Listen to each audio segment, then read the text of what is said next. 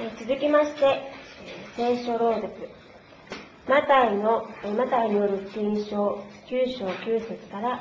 13節。マタイの福音書の9章9節から13節をお読みいたします。え新約聖書のえー15ページになります。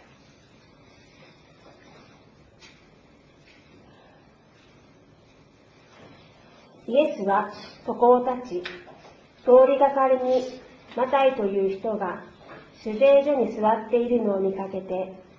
私に従いなさいと言われた。彼は立ち上がってイエスに従った。イエスがその家で食事をしておられる時のことである。徴税人や罪人も大勢やってきて、イエスや弟子たちと同席していた。パリサイ派の人々はこれを見て、弟子たちに、なぜあなたたちの先生は、徴税人や罪人と一緒に食事をするのか、と言った。イエスはこれを聞いて言われた。医者を必要とするのは、丈夫な人ではなく、病人である。私が求めるのは憐れみであって生贄ではないとはどういう意味か言って学びなさい。私が来たのは正しい人を招くためではなく罪人を招くためである。今日はこの箇所から罪人を招くためにと題しまして岩本牧師からの説教をお願いいたします。え今日は午前中は小田原の方の小田原の白山キリスト教会で9時と11時の礼拝2回、えー説教の奉仕をしてから新幹線で帰ってきました、えーギリギリになるかと思ったんですけど早い電車に乗れてちょっと余裕があってよかったなと思ってます。お祈りいただいて本当にありがとうございました。今、えー司会の俳優さんに読んでいただいた箇所っていうのはこの地上でイエス様にお会いすることのない、そういう機会がないですね、私たち。人としてのイエス様ですね。霊としてのイエス様にお会いすることはできますけれども、人としてのイエス様に直接お会いすることのできない私たちにとって非常に重要なことを記録してある箇所であります。今私たちが学んでいる、毎週学んでいるマタイの福音書、マタイによる福音書っていうの、それを書いたマタイがイエス様とどういうふうに出会ったかということが、ことが書いてあるからです。もともとマタイという人、あの、マタイによる福音書っていうのは、えーマタイは、おそらくマタイ自身が話していたアラム語の聖書、アラム語で、えーこのマタイによる福音書の元のですね、えー聖書を書いて、それを、それを、えまあ、ギリシャ語に訳されたものが今私たちが手にしているものの元になっているマタイの福音書であろうと言われていますけれども、もしこの人がイエス様に出会ってイエス様に召されなかったら、幸いなるかな心の貧しい者たち、幸いなるかな霊の貧しい者たち、天の御国はその人たちのものであるという言葉で始まる三条の説教を私たちは聞くことはなかったのです。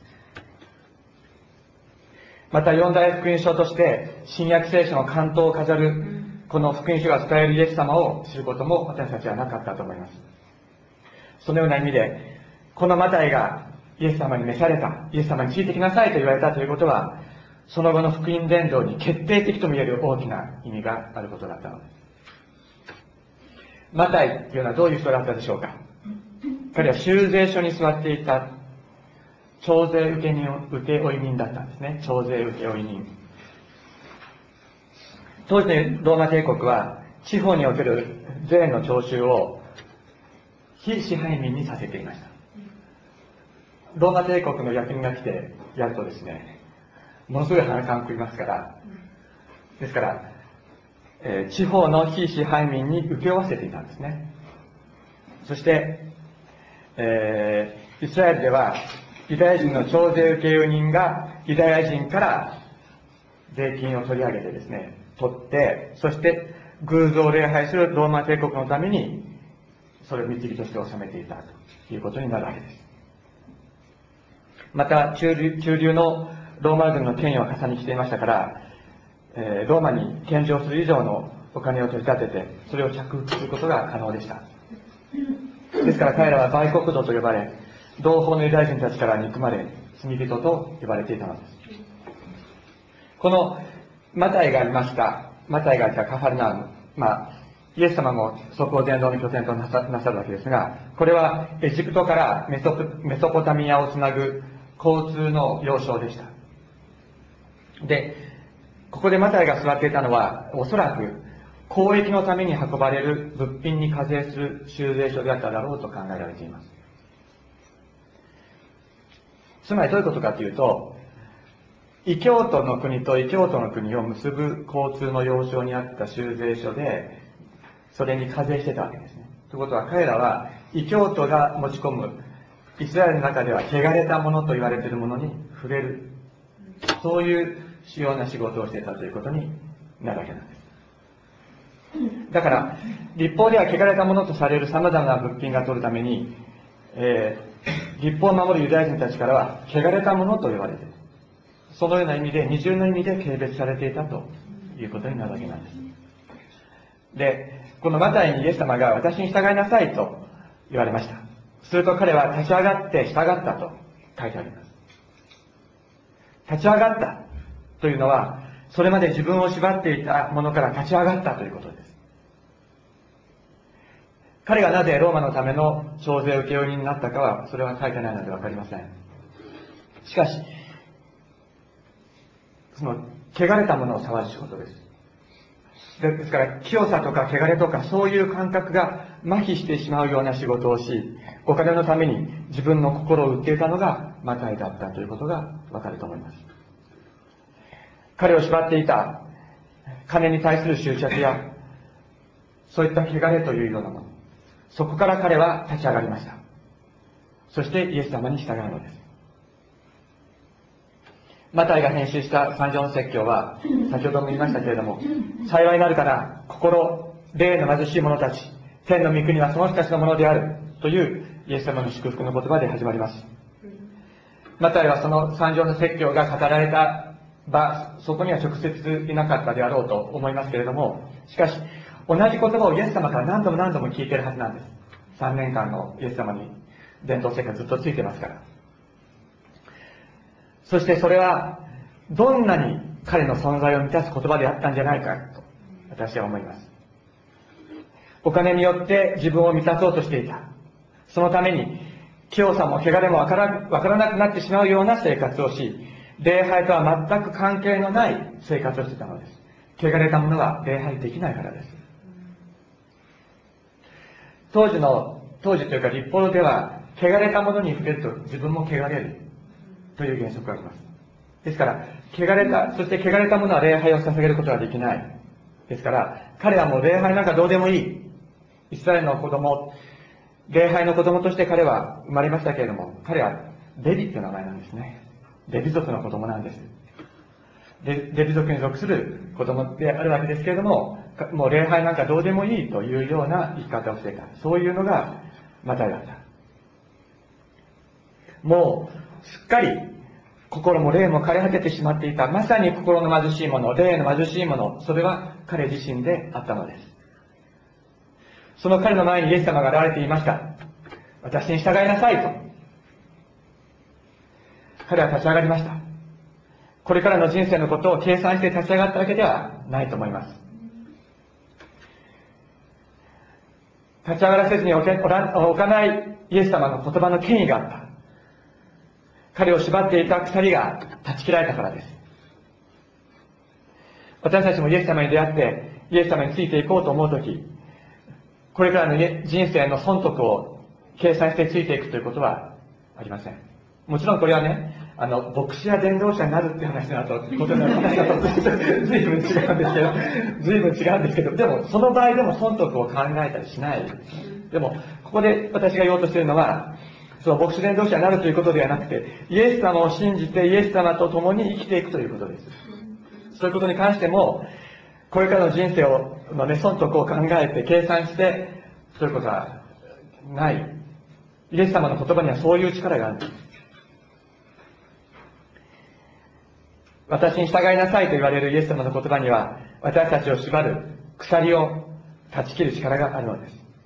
マタイと同じように、お金に縛られている場合もあるでしょう。また、汚れ汚れや罪に縛られる場合もある。そんな私たちに、私についてきなさい。私に従いなさいと、イエス様が言われるとき、私たちは自分を縛る鎖が解き放たれるのを経験し、罪の牢獄から立ち上がって、イエス様についていくようになるのです。ここに幸いなるかな、心の貧しい者たち、霊の貧しい者たち、天の御国はあなた方のものであると、イエス様が言われる祝福の世界が開かれていくのです。私たちはですね、こういう祝福を経験したいんです。人生の損得を考えて、神様に従うか従わないか考えるような出会いではなくて、本当に出会った時に、主イエス様あなたに従っていきたいと思います。どうぞ助けてくださいと祈ることもできるような祝福の世界を私たちは経験していきたい。いろんなものに縛られている私たちを、私たちにですね、私に従いなさいと語りかけてくださる、招いてくださるイエス様がいます。私たちはこのこと、この方のこの言葉を聞きたい。これを経験したいのです。マタイは誰よりもこれを経験した人ではなかったかと思います。三条の説教をまとめるにあたり、いろんな言葉が彼は聞いていたし、覚えていたいたでしょう。でも、この言葉を最初に持ってこざるを得ない。そういうような思い。それはこのイエス様との出会いによるものであったのかもしれないと私は思います。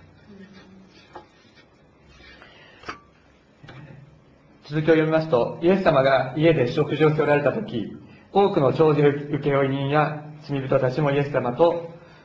えー、弟子たちと同席していたと書いてあります。まあ、この家がマタイの家を指すのか、それともイエス様が活動の拠点としていたペテロの家を指すのか、それは、まあ、意見は、あの、研究者たち、学者たちの間でも意見は分かれるところではありますけれども、いずれにせよ、イエス様が食事をしていたとき、弟子たちと一緒にマタイと仲間の罪人と言われる人たちがいたということなんです。一緒にいたということなんです。それを見たパリサイ派の人たちが、立法学者たちが弟子たちに言いました。なぜあなた方の先生は徴税受負人や罪人たちと一緒に食事をするのか。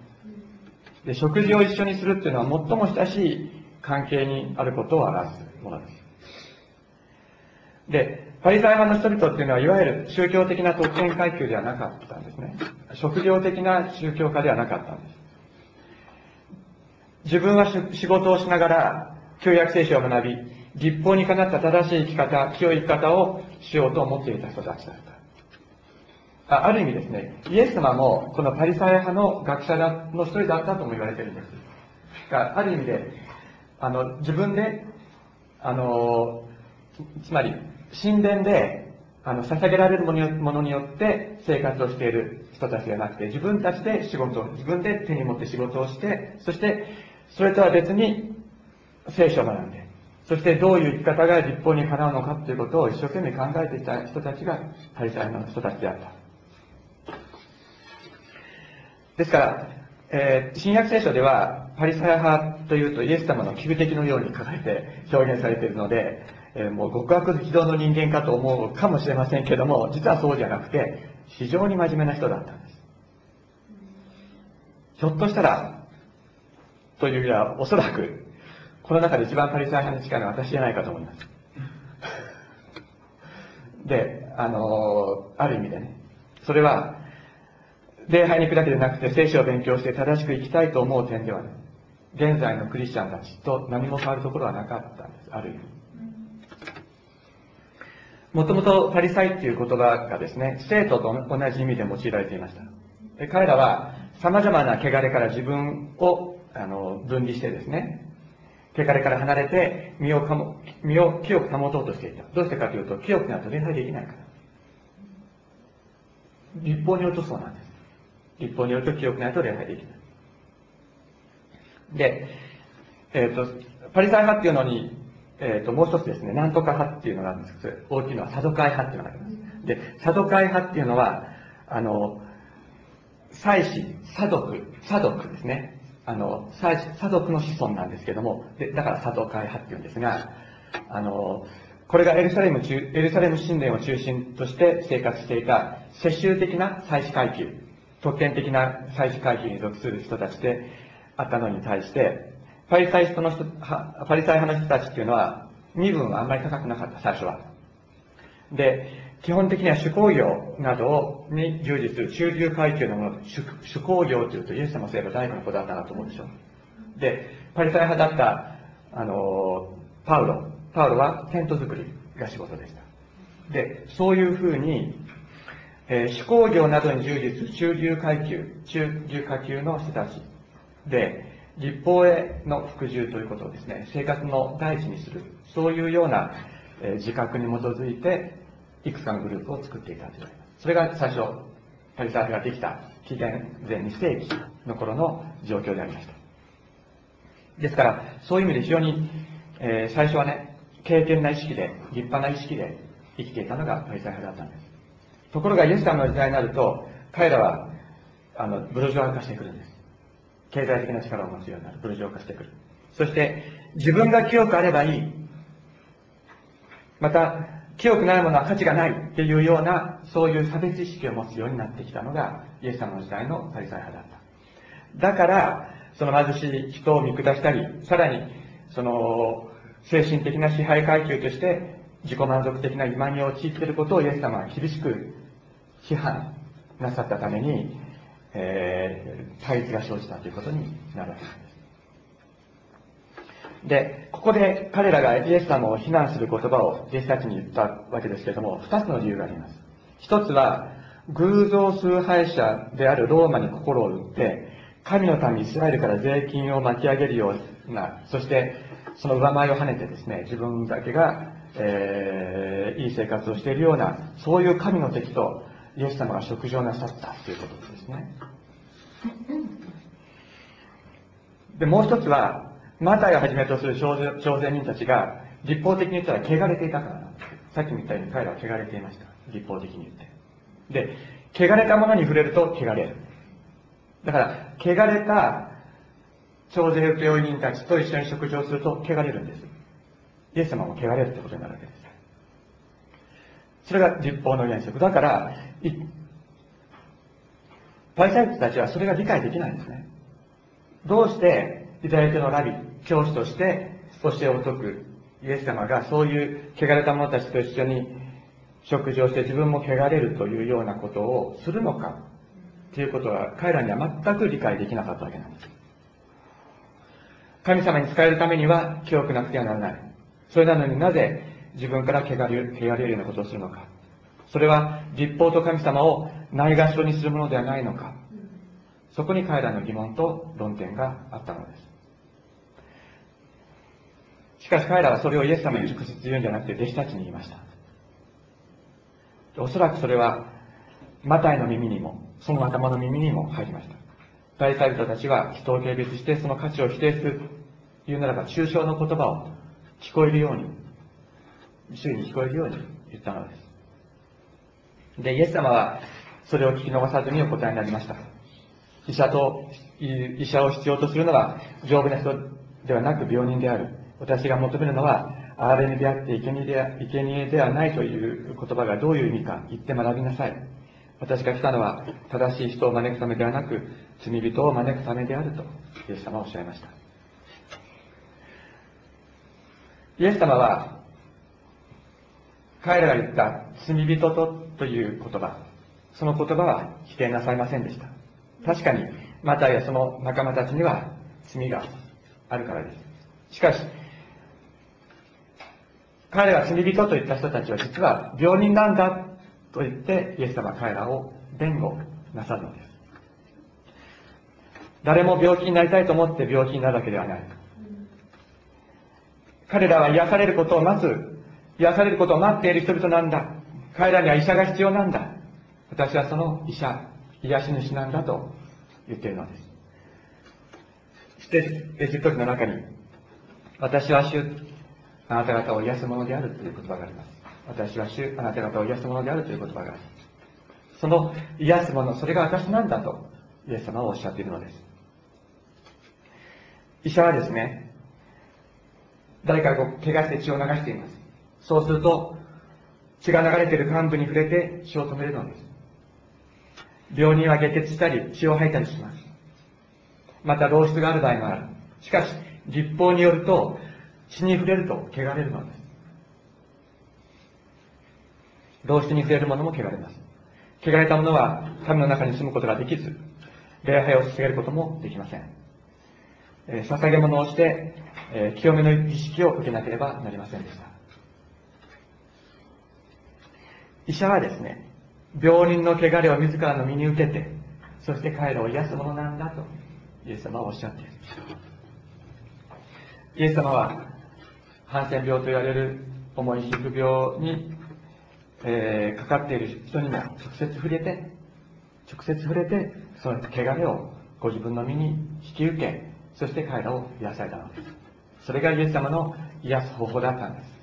これがイエス様の癒し方だった。ここにイエス様とパリサイ主義者との決定的な違いがありました。パリサイ主義者たちは自分が汚れないために汚れたものや汚れた人に触れないように細心の注意を払って生きていました。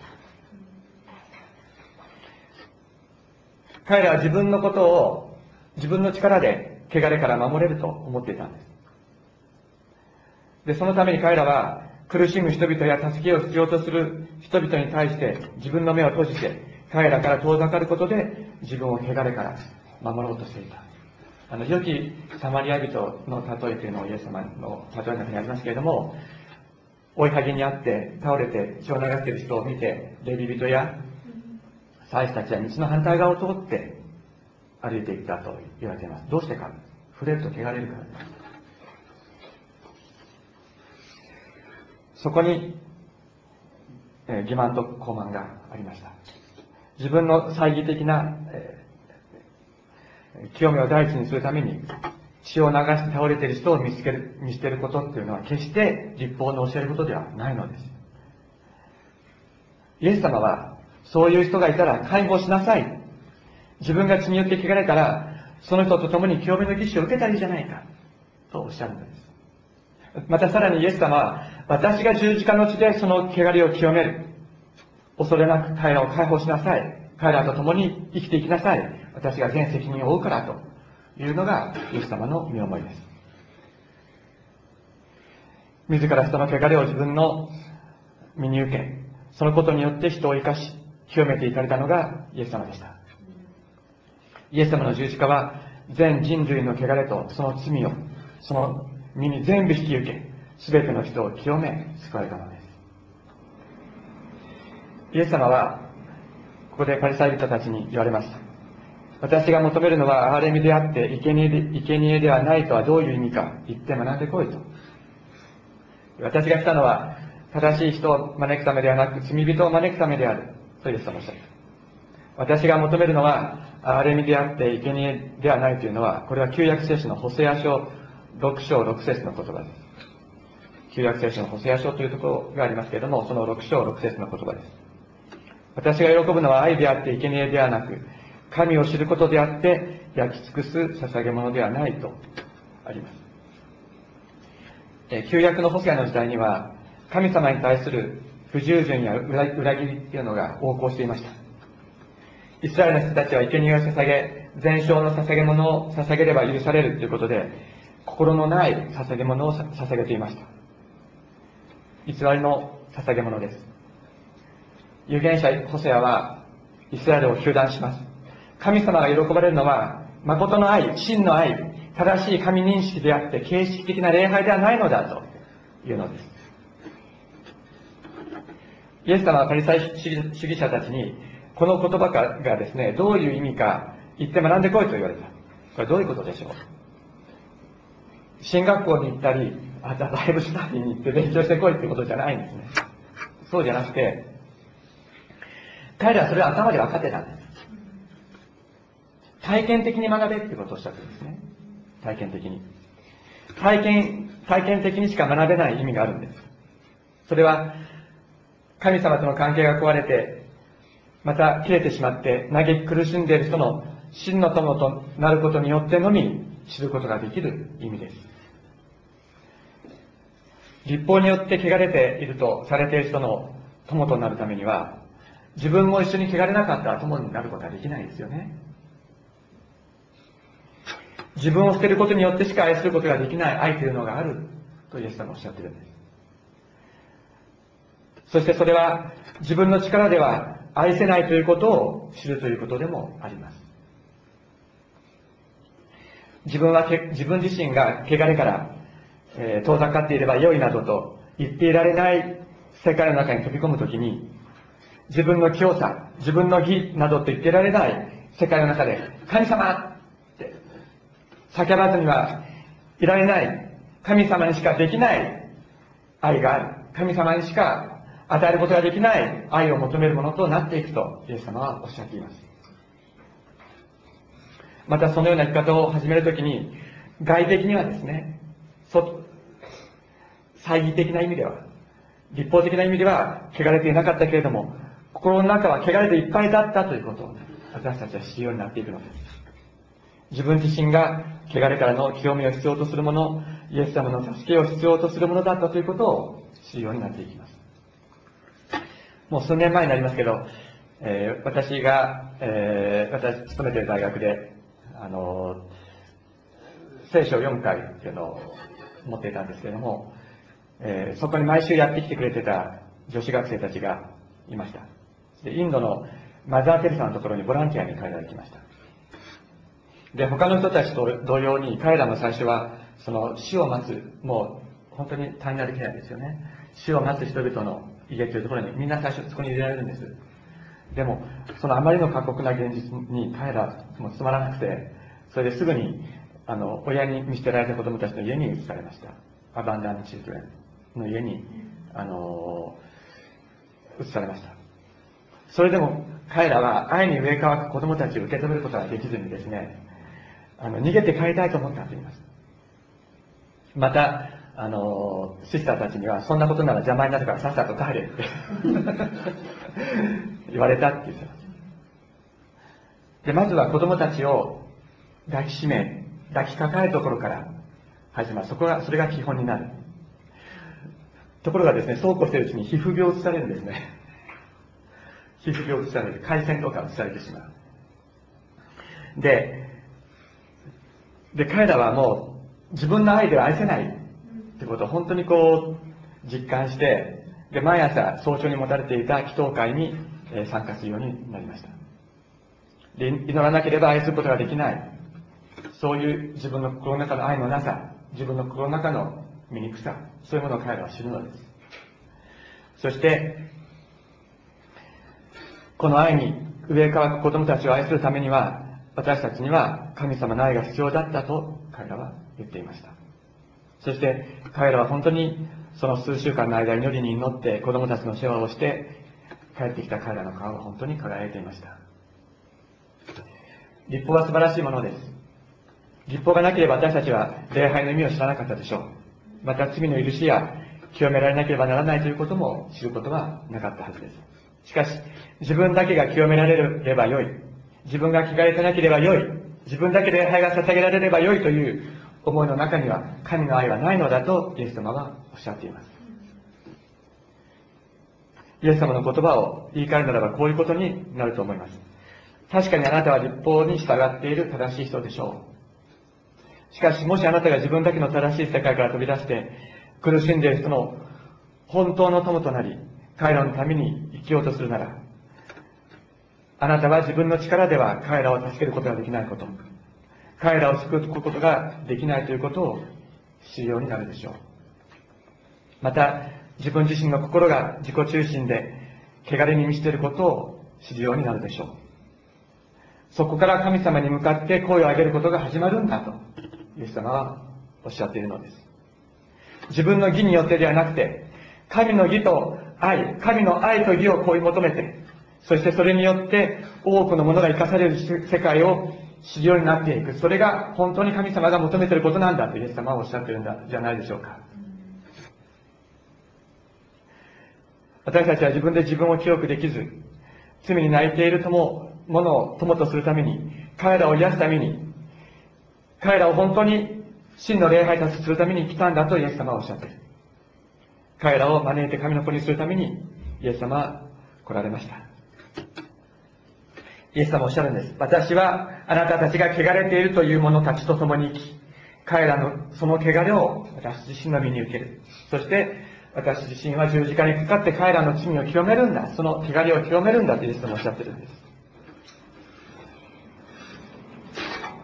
立法を守っている者たちも、立法を守れずに虚しく、罪の中に落ち込んでいる者も同じく神の子供なんです。マタイは三条の説教の中で、これまた有名なイエス様の言葉を残しています。えっと、5章の43節なんですが、5章の43節にこういう言葉があります。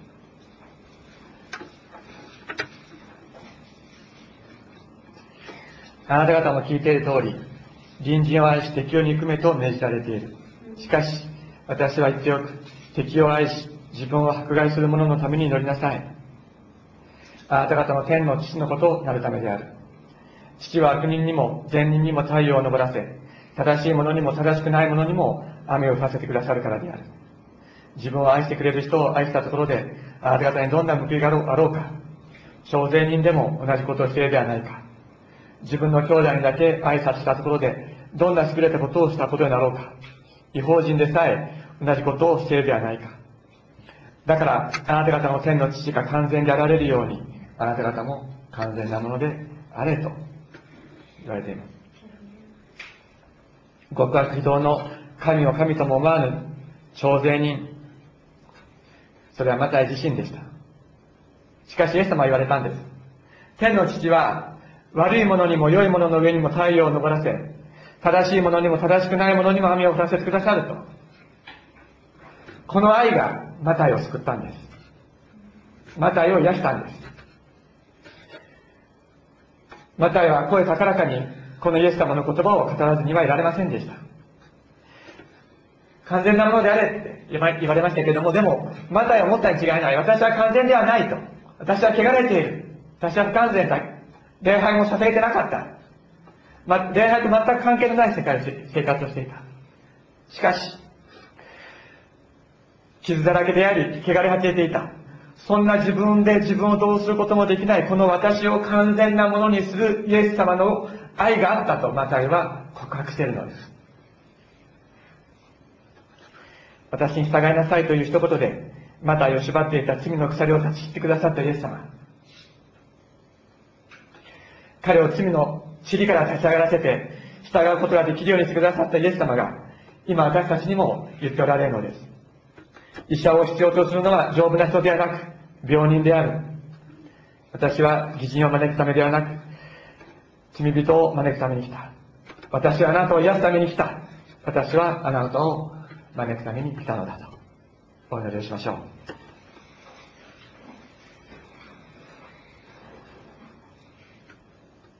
天のお父様、尊い皆を心から褒めたたえます。今日は、あなたがマタイをお招きになった時のことを学ぶことができました。あなたはどんなにマタイを愛しておられたことでしょう。みんなから嫌われ、嫌われたものと言われ、神様のことなんかどうでもいいと思っていたマタイがあなたは愛されました。その愛がマタイを救い、その同じ愛が私たちを救ったのです。天のお父さん、私たちも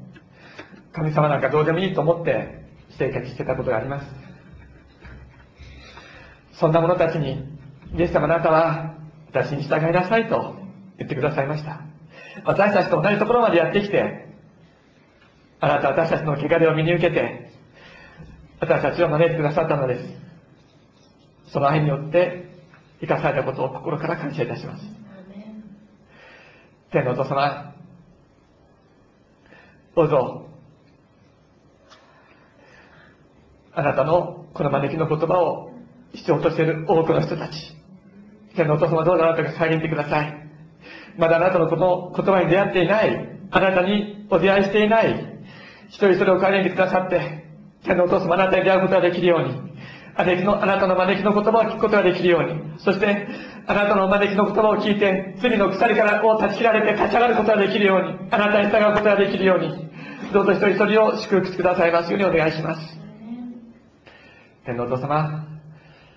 心から感謝して、尊いイエス様のお名前によってお祈りします。アメン。